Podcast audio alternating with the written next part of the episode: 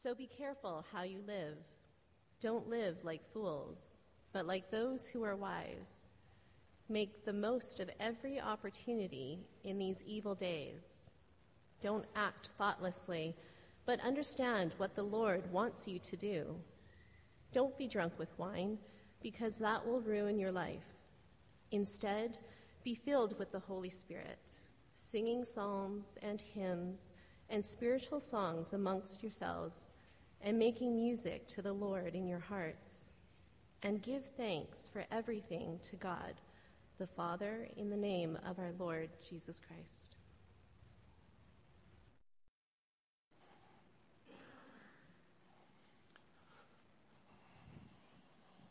Thanks, Juliana. Well, it's a beautiful fall Sunday. Yesterday we had the wonderful privilege to drive out in the countryside. Oh, there's something about being out in the country and the beautiful leaves and trees and uh, farmers out in the field, and it's harvest time. It's beautiful, refreshes the heart.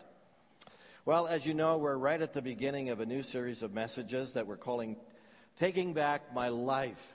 Taking Back My Life. Re- reclaiming some of the areas of life that perhaps have been drifting. Uh, Russell Kelfer wrote a poem 30 years ago or more. I won't read it all, but uh, here's a few kind of choice lines. You are who you are for a reason. You're part of an intricate plan. You're a precious and perfect, unique design called God's special woman or man. You look like you look for a reason. Our God made no mistake. He knit you together within the womb. You're just what He wanted to make. You're just what He wanted to make. Uh, the years do a number on us. In fact, uh, when we're fairly young, uh, we start to do some distorted thinking. Sorry. Uh, we feel like we want to guide our lives in a certain direction because that's where we believe we're going to experience the greatest bang for the buck in our life. So some people are driven by this consuming desire to have a little bit more. You know, just a little bit more. You know, the question to Rockefeller, how much is enough? And his answer is just a little bit more. And so we label it materialism, but very simply, it's the sense that we have this feeling that just a little bit more will make us happier. I'll just feel a little more important and a little bit more secure. Some people are driven by the need for approval. They allow the expectations of others to control their lives. They're driven by pressure and they're always worried about what others think about them. Some people are driven by guilt. They spend their entire life running away uh, from re- regrets and hiding their shame, and they're, they're driven because they're hiding. We're driven by fear. We're driven by anger and resentment. We're driven by expectations. There are a ton of things that impact us and cause us to be distracted and go down all kinds of side roads, which uh, allows us to be busy, busy, busy, busy. There's a whole bunch of drivers in life that kind of catapult us into a style of living that just saps the life right out of us. There are reasons we overstack our schedules we function out of values. Does it sound familiar to you when you ask people how they're doing?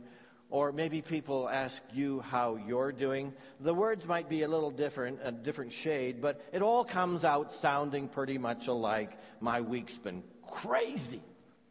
My schedule is out of control. I don't have enough time in the day.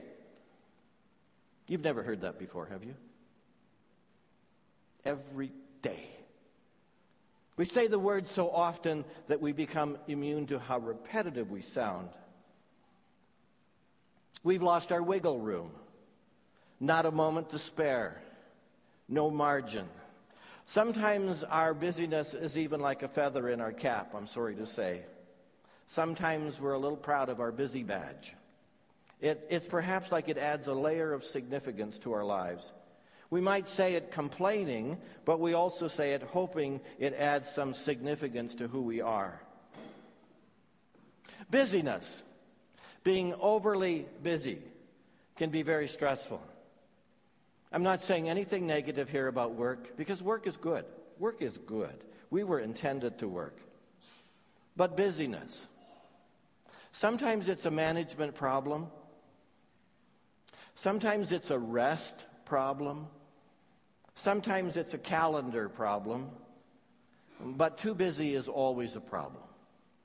I heard somebody talking about a situation that really helped me catch the perspective of this and catch the desperation of this. Somehow a dog had wandered out onto a very busy freeway.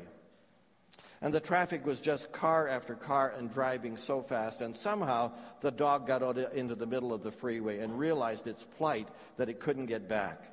And there it was, ducking traffic, ducking traffic, moving from one lane to another until it realizes that it's absolutely stuck. It just doesn't know what to do anymore, and it parks itself on one of the white lines between the cars, and it just begins to howl. And cars are whizzing by on both sides. It is beyond itself. Its world has come apart, and it is sitting there saying, What do I do? What do I do? What do I do? And that helped me to see the desperation that when we caught it, get caught in the freeway of life, it's a desperate feeling. There's a book on the market today, not a new book, because it sounds like it might be a new book, but it's not. It was written back in 2000 by James Gleick. The title reads like a vanity plate you might see on the back of a red Ferrari. Just four letters F S T R. F S T R. Faster. Too fast to even use vowels. And the book's subtitle was The Acceleration of Just About Everything. And one page after another, Gleick that demonstrates how everything from travel to cooking to communications to commerce has gotten so much faster, and so much so that it is unraveling a lot of people. It's really hard to keep up. You know, when people used to describe something really fast, really fast, they would speak of nanoseconds. Well, physicists are now measuring time in femtoseconds. Femtoseconds a unit equivalent to the time it takes for something to travel a distance between the width of, a, of an atom. So I looked up the word before because I'd never heard of it, and here's what it is it is a unit of time equal to one quadrillionth. You know what one quadrillionth is, right? Or one millionth of one billionth of a second. Now you know for sure what a femtosecond is. So that if anyone ever slows down long enough to ask you, what's a femtosecond? You just explain to them it's one millionth of a billionth of a second. I mean, who can even begin to grasp or imagine that kind of speed? But there are times when we all like speed. I like express lanes at Safeway. I even do self checkout. Not because I like packing my own groceries, but because I like saving a second or two. Oh, and my computer was trying to update this week. And it was saying minutes. This is going to take a few minutes. And I'm saying, grrr, minutes. Come on. Some people I know like to order the groceries online. And then they just drive through and pick them up. Isn't that a cool deal? Saves a little time. I like instant popcorn. You see, fast has caught us because, well, it's very appealing. What could be wrong with getting a little more production in life? If you can get more production, why wouldn't you? Yes, fast can be exhilarating until, well, until it isn't. Because after a while, all of life is fast, and that works against how God has made us. The author, Keri Wyatt Kent, makes this confession. She said, I feel like I'm on a teacup ride at Disney World. At first, I'm turning the wheel and setting the pace, and the spinning is fun and somehow contained. But then the momentum builds, and even if I let go of the wheel in the center of the teacup, we continue to spin faster and faster and faster and faster. And I'm sick. This, I think, is the world in which we live today. The flywheel is turning at greater and greater velocity. We show ourselves willing to, uh, to go at this pace, and, and we, we look at others around us and say, oh, look at Becky, look how fast she spins. John is spinning really, really fast these days. That must be normal. I just need to spin faster. Surely I can spin faster too. Perhaps Jesus faced similar things in his life busyness, overscheduling, confusion of priorities. He seemed to know how to sort them out. He, he, he would get alone. He loved the solitary times with his father. He must have been reprioritizing all the time he was with his father. He must have been saying, Abba, Father, ah, now what do I do? Now what do I do? I'm on that white lane. How do I get over here? How do I move here? Lord, what's your plan for me now?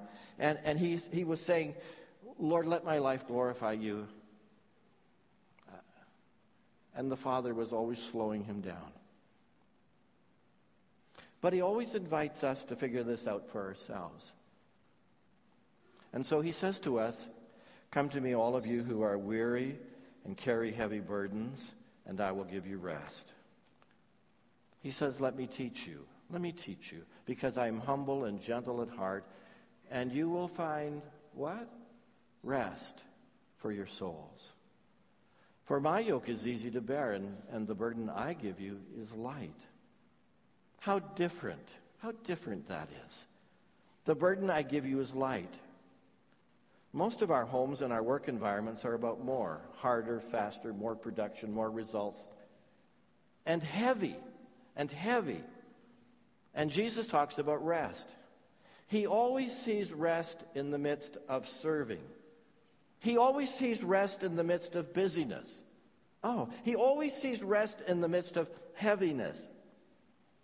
He doesn't need to take you to Hawaii for a whole year and give you rest. Good on you if you can go. It's not fair, but good on you. He will rest you in your busyness. He will rest you in your heaviness. He just says, when you're in the midst of all the driving demands of the day, stay close to me because I'm not demanding. Stay close to me because I'm gentle. And get to know my heart because I don't add burdens. I make it easier. I lighten the load. So stay close to me. So have your, some space in your life to be close to me, to be with you. Now, others are going to say more, more, more, more. You must, you should, you have to. I expect this. But he pulls up alongside and he offers rest. And you can take a deep breath and, and you can find his relief. So I ask you this morning do you have some free spaces on your calendar to find that place of rest? Do you have some stillness where you can get relief from the fever pitch extremes of life? How do you keep your world from coming apart? Is it really just about trying harder and harder and harder and harder and working more and more and more and more? Where will that end? I've been singing a song in my mind this week. You wouldn't want me to be singing it any place else but my mind. But Eddy Arnold sang a song way back when. I'm sure nobody knows this song. Make the world go away and get it off of my shoulders. Say the things you used to say and make the world go away. Now, none of you know that song, right? There's nobody here. There's one or two here. Oh, there's more, there's more. Please put your hands up. Make the world go away. I wish somebody could come up and sing it. Once it gets in your mind, you're going to be singing this all day long. Now, I want you to join me in Ephesians chapter 5. I've been a long time getting there. So here we are. So be careful how you live. Don't live like fools, but like those who are wise. Make the most of every opportunity in these evil days. Don't act thoughtlessly, but understand what the Lord wants you to do. What the Lord wants you to do. Now, perhaps it's important to catch the context of the whole chapter. So, the first chapter, for the first verse of chapter 5, is rather helpful because it sets the tone for all of the verses in the chapter. And it says, Imitate God, therefore, in everything you do, because you are His dear children. So the whole chapter is about imitating our Father, our Heavenly Father, our God and imitating Him. And the word imitate can actually be translated mimic. so be a God mimic. You have permission to mimic God and to imitate Him. So that's the theme for the chapter. And Paul is simply arguing that children are like their parents. Have you ever seen a child get in the driver's seat of the family car trying to drive uh, like, uh, like a parent or like a dad or like a mom? And, you know, we grew up on the farm and there were lots of implements, lots of tractors and vehicles around. And we'd find ourselves up on the tractor and we'd be steering away, not going anywhere, but we were, we were driving because we were imitating dad. Children uh, imitate their parents. And Paul says, do the transfer. If we're children of God, then we ought to imitate our Father. And he, he tells us that we're to imitate in the arena of love in the first couple of verses.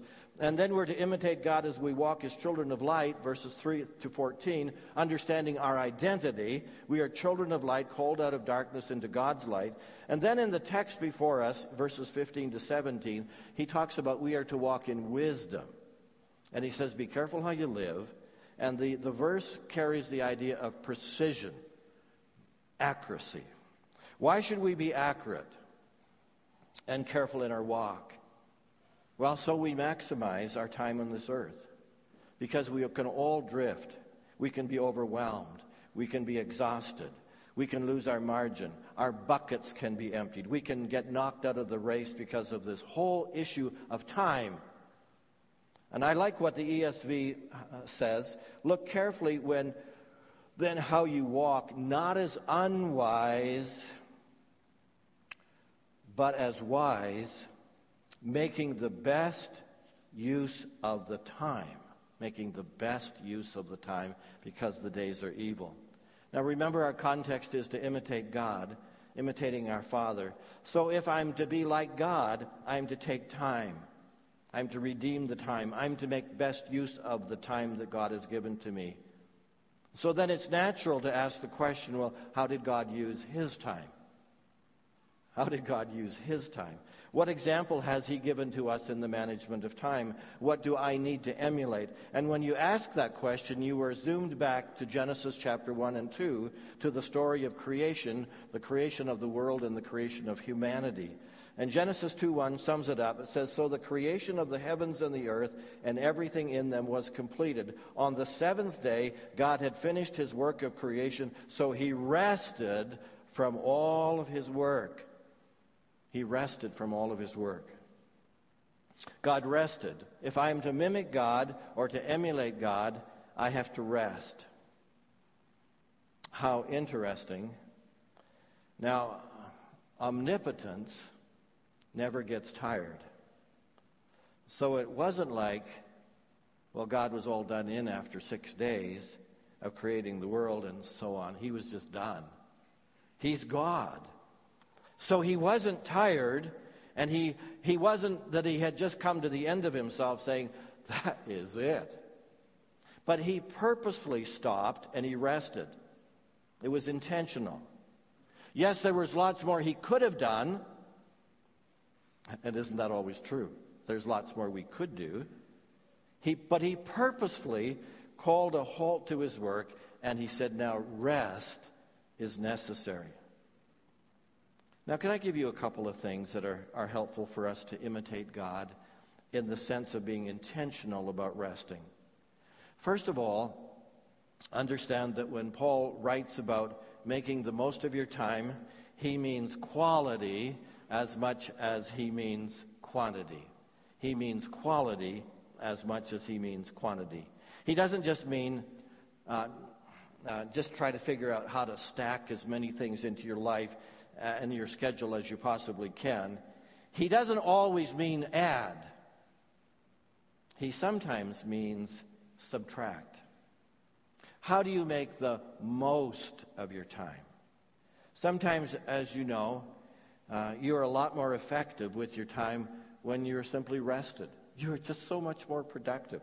I would sooner write in the morning than the afternoon because in the afternoon I feel more sluggish, but in the morning I feel fresh. One of the great illusions of our day is that hurrying will buy us more time. Some have called this business of filling up our calendars so tightly and going FSTR as hurry sickness. Hurry sickness. Hurry sickness is this struggle we are in to accomplish more in less and less time, sometimes in the, in the face of great opposition from others. There's just this pressure on us that to, to do more in less time. And one of the negatives of hurry is what it does to us personally, and what it does to our attitudes, and what it does to our relationships, and then eventually what it does to our health. It's hard to keep it together when we are pressed for long periods of time. I love the story of the pilot. A pilot was telling one of his favorite stories that he'd accumulated through all the years of, of, of being a pilot. And he told of the story of an elderly couple who were flying first class, sitting behind a businessman who was enormously frustrated with them because this businessman had followed this elderly couple well up in their 80s and they'd never flown before. And so they were dawdling along, and, and they were going too slow, and he was in a rush, and he had things on his mind. And so he had to wait before he could get into the cabin. And then he had to wait as they got seated and put stuff up into the compartment and so on. And then when the, the meal was served, they delayed this businessman again by having to get some pills down from their duffel bag, and it fell down. And he, said, he finally was just so exhausted, he said, What's the matter with you people? And, and he just shouted it out so everybody in the cabin could hear it. He said, I'm amazed you get anywhere. Why can't you just stay home? And to register his anger, the man sat down and reclined his seat back as hard as he could, so hard that the elderly gentleman's tray of food spilled all over him and his wife. And the flight attendant came along and she apologized profusely and she said, Is there anything we can do? And uh, he explained it was their 60th wedding anniversary. and they were flying for the first time. Oh, she said, I'm so sorry. I'm so sorry. She said, Let me at least bring you a bottle of wine. And uh, so she did so. And when it was uncorked, the old husband stood up, proposed the toast to the whole cabin, poured the bottle over the head of the impatient businessman sitting in front of them. the pilot related the story. He said, Everybody in the cabin cheered, like, yes. But making the most of our time doesn't mean packing all of our schedules all week long and then again on the weekend.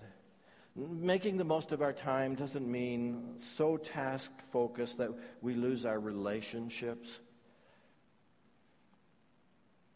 and we lose our time with God.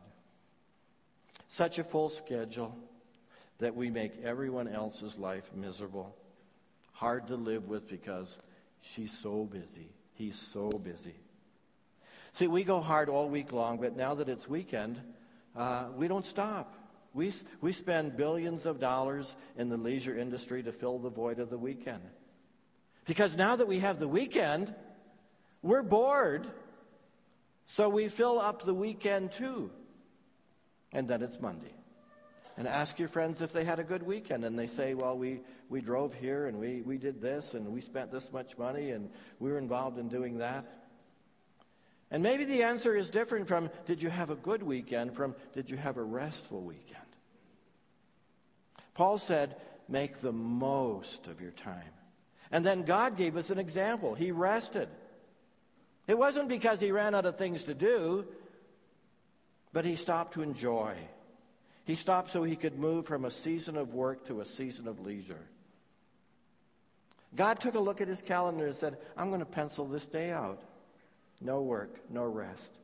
This is my rest day. How does your calendar look these days? Whether you schedule with the computer or whether you schedule with your little iPhone, smartphone, or whether you still mark it down in real paper, is just fine. It doesn't matter. Are there some days in there marked rest? Rest. Pull back. Slow down. God time. Your work will fill your calendar, And people will fill your t- calendar, but God said, no, this is rest day. Will you do the same? Secondly, God knows how He made us. And uh, when He rested, it was a signal for us to do the same.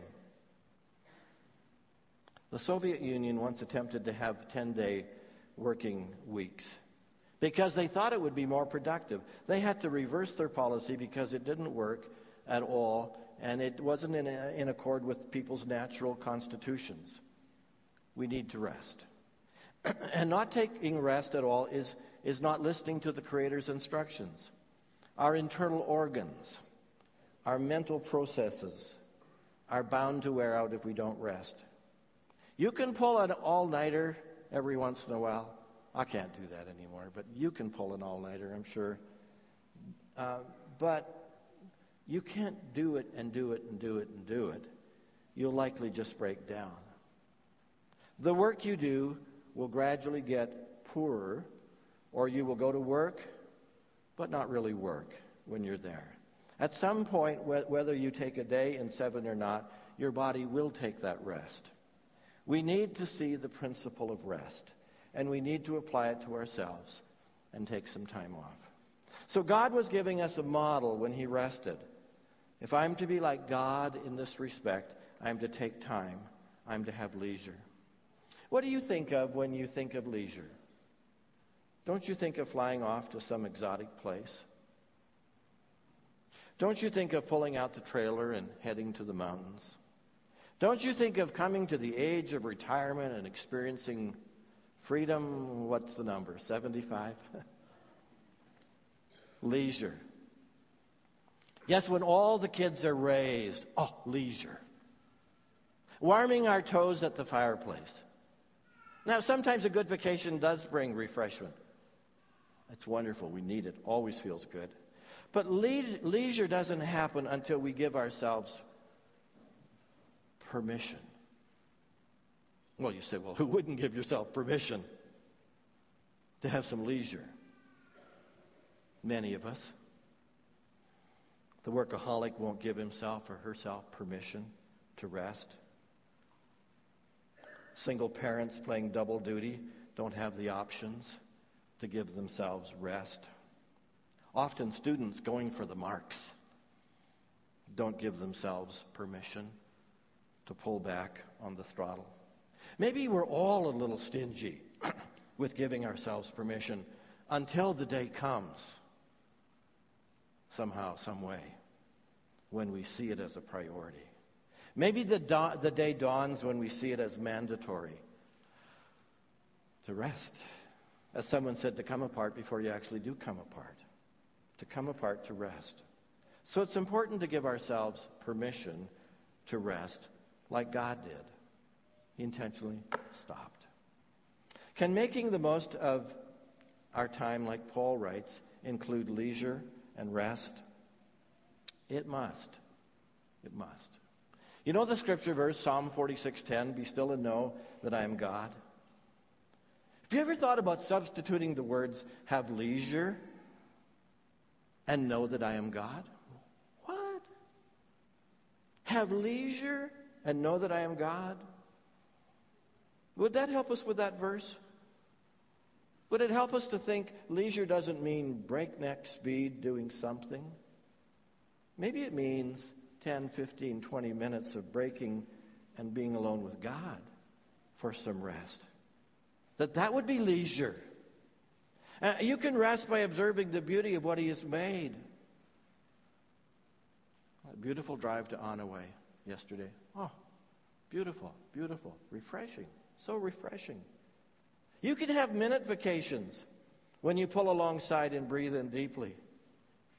To go deeper in knowing the heart of God, we have to rest. Leisure must become part of our day. It's not always connected with a camping site. It doesn't mean getting on an airplane to get away. It doesn't mean hovering around a swimming pool and resting, although I like that. Leisure or rest must become a way of life. To have leisure is to find the part of you that makes you you. It may be writing. It may be building. It may be gardening. It may be painting or something that brings you rest. Do you know that today is Edmonton Free Day? Free admission day. You can go to the rec centers today, Fort Edmonton. You can go to the zoo. You can go to Muttart. You can go to any of those places for free today. It's free today. One free day of the year. And that might bring you some rest. But beyond that, it's coming to Jesus. Discovering a deep, refreshing breath of fresh air as you meet with Him. And you walk away knowing that your soul has been given a fresh batch of oxygen, a new dose of energy that renews your joy, strengthens your resolve, and enables you to tackle what you need to tackle and feel His peace and grace and His strength. It's a marvelous gift. Every day, every day. The greatest leisure you can find to pull into the fuel pumps at the station to be filled anew with perspective and hear the words of the Spirit I love you, my son, my daughter, and I'm walking with you today. That's the best leisure. That's the true rest. Let me just close with this story. Story at uh, Willow Creek, Pastor Willow Creek. Bill Hybels tells this story, and with it I'll just close uh, Bill Hybels said this business guy started coming to church. Not every week, but once in a while. His wife wanted him to go, so he went. But he got a little more interested as he listened, and, then he started coming every Sunday, and he crossed the line of faith, and he got baptized. And he said to Bill, I memorized my first Bible verse. Bill said, Which one did you learn? He said, I learned the, the Bible verse, Seek first the kingdom of God, and all these things shall be added unto you. Well, Bill said, What are you going to do with that verse in your life? I said, What do you mean? What am I going to do with it? He said, Well, what are you going to do with that? Well, he said, I'm a businessman. I don't, I don't know what I'm going to do with that. I, I, I just, it's a good verse. Well, Bill said, It's a valid question, though. One way you, you can start living is to redraft your schedule, and you can seek God first with your time and with your schedule and with your calendar. And he said again, I'm, I don't have that kind of freedom. I got to do what I got to do because I'm in business. Bill said if you put the God stuff in first, and if you plug in the time slots that determine who you want to become, and then you fill in around it, you'll probably become that kind of person. He said, Well, I do want to become a God first person. I really want to, want to do that. So they landed on the first draft of his new schedule as they prayed about it, and he decided to live it out courageously and with conviction. A new schedule. He had some marriage repair, and so he put that on the calendar and he repaired his marriage. His kids had not been a priority in his life, so the family went way up on that value index. In fact, he started planning family vacations. He'd been too busy for family vacations before that. He scheduled time to participate in a men's Bible study, and that Bible study rocked his life. Then he even arranged some times where he could volunteer in some ministries at the church. And over the next couple of years, this guy became a totally different guy because he redrafted his schedule and he lived it out. Little did he know that the final time he would redraft his schedule would be his last schedule because cancer came his way, ravaged his body. The hourglass turned over, and Bill said, I did his funeral. And he would joke with me the sicker he got, as I would visit him at home and in the hospital, the medications had, had wrecked his voice. So he would say through a really raspy voice, least I got the last couple of years of my life right, didn't I, Bill? I got the last couple of years right. This guy had two years essentially to become the man he always wanted to be. And what got him there were words on a, on a time slot, on a schedule, on a schedule that he actually lived out. Maybe this is just the right time to say to you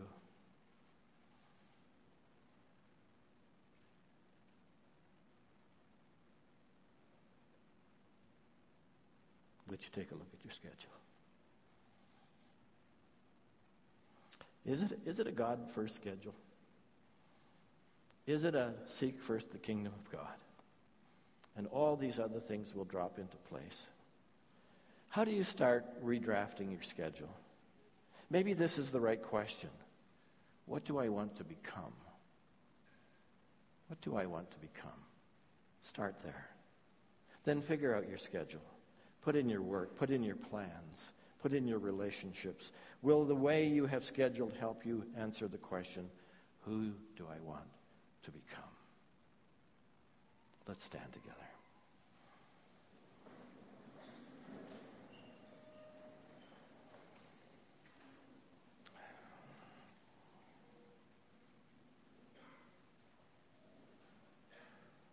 Who do you want to become? What will it take for that to happen? Let's pray. Lord, so grateful that you invite us to be the people you want us to be. Lord, some here this morning are, are hanging on by a thread. Would you help them hear you today? Oh, Lord, would you help them hear you today? Come if you're weary. Come if you're carrying heavy burdens. Let me give you rest. Let me teach you how to live because I'm humble and gentle, and you will find rest for your souls. And Lord, like Paul says, help us to be wise. Help us to make the most of our time. So we invite your illumination today. We praise you and thank you for the moments that you give us together. In Jesus' name.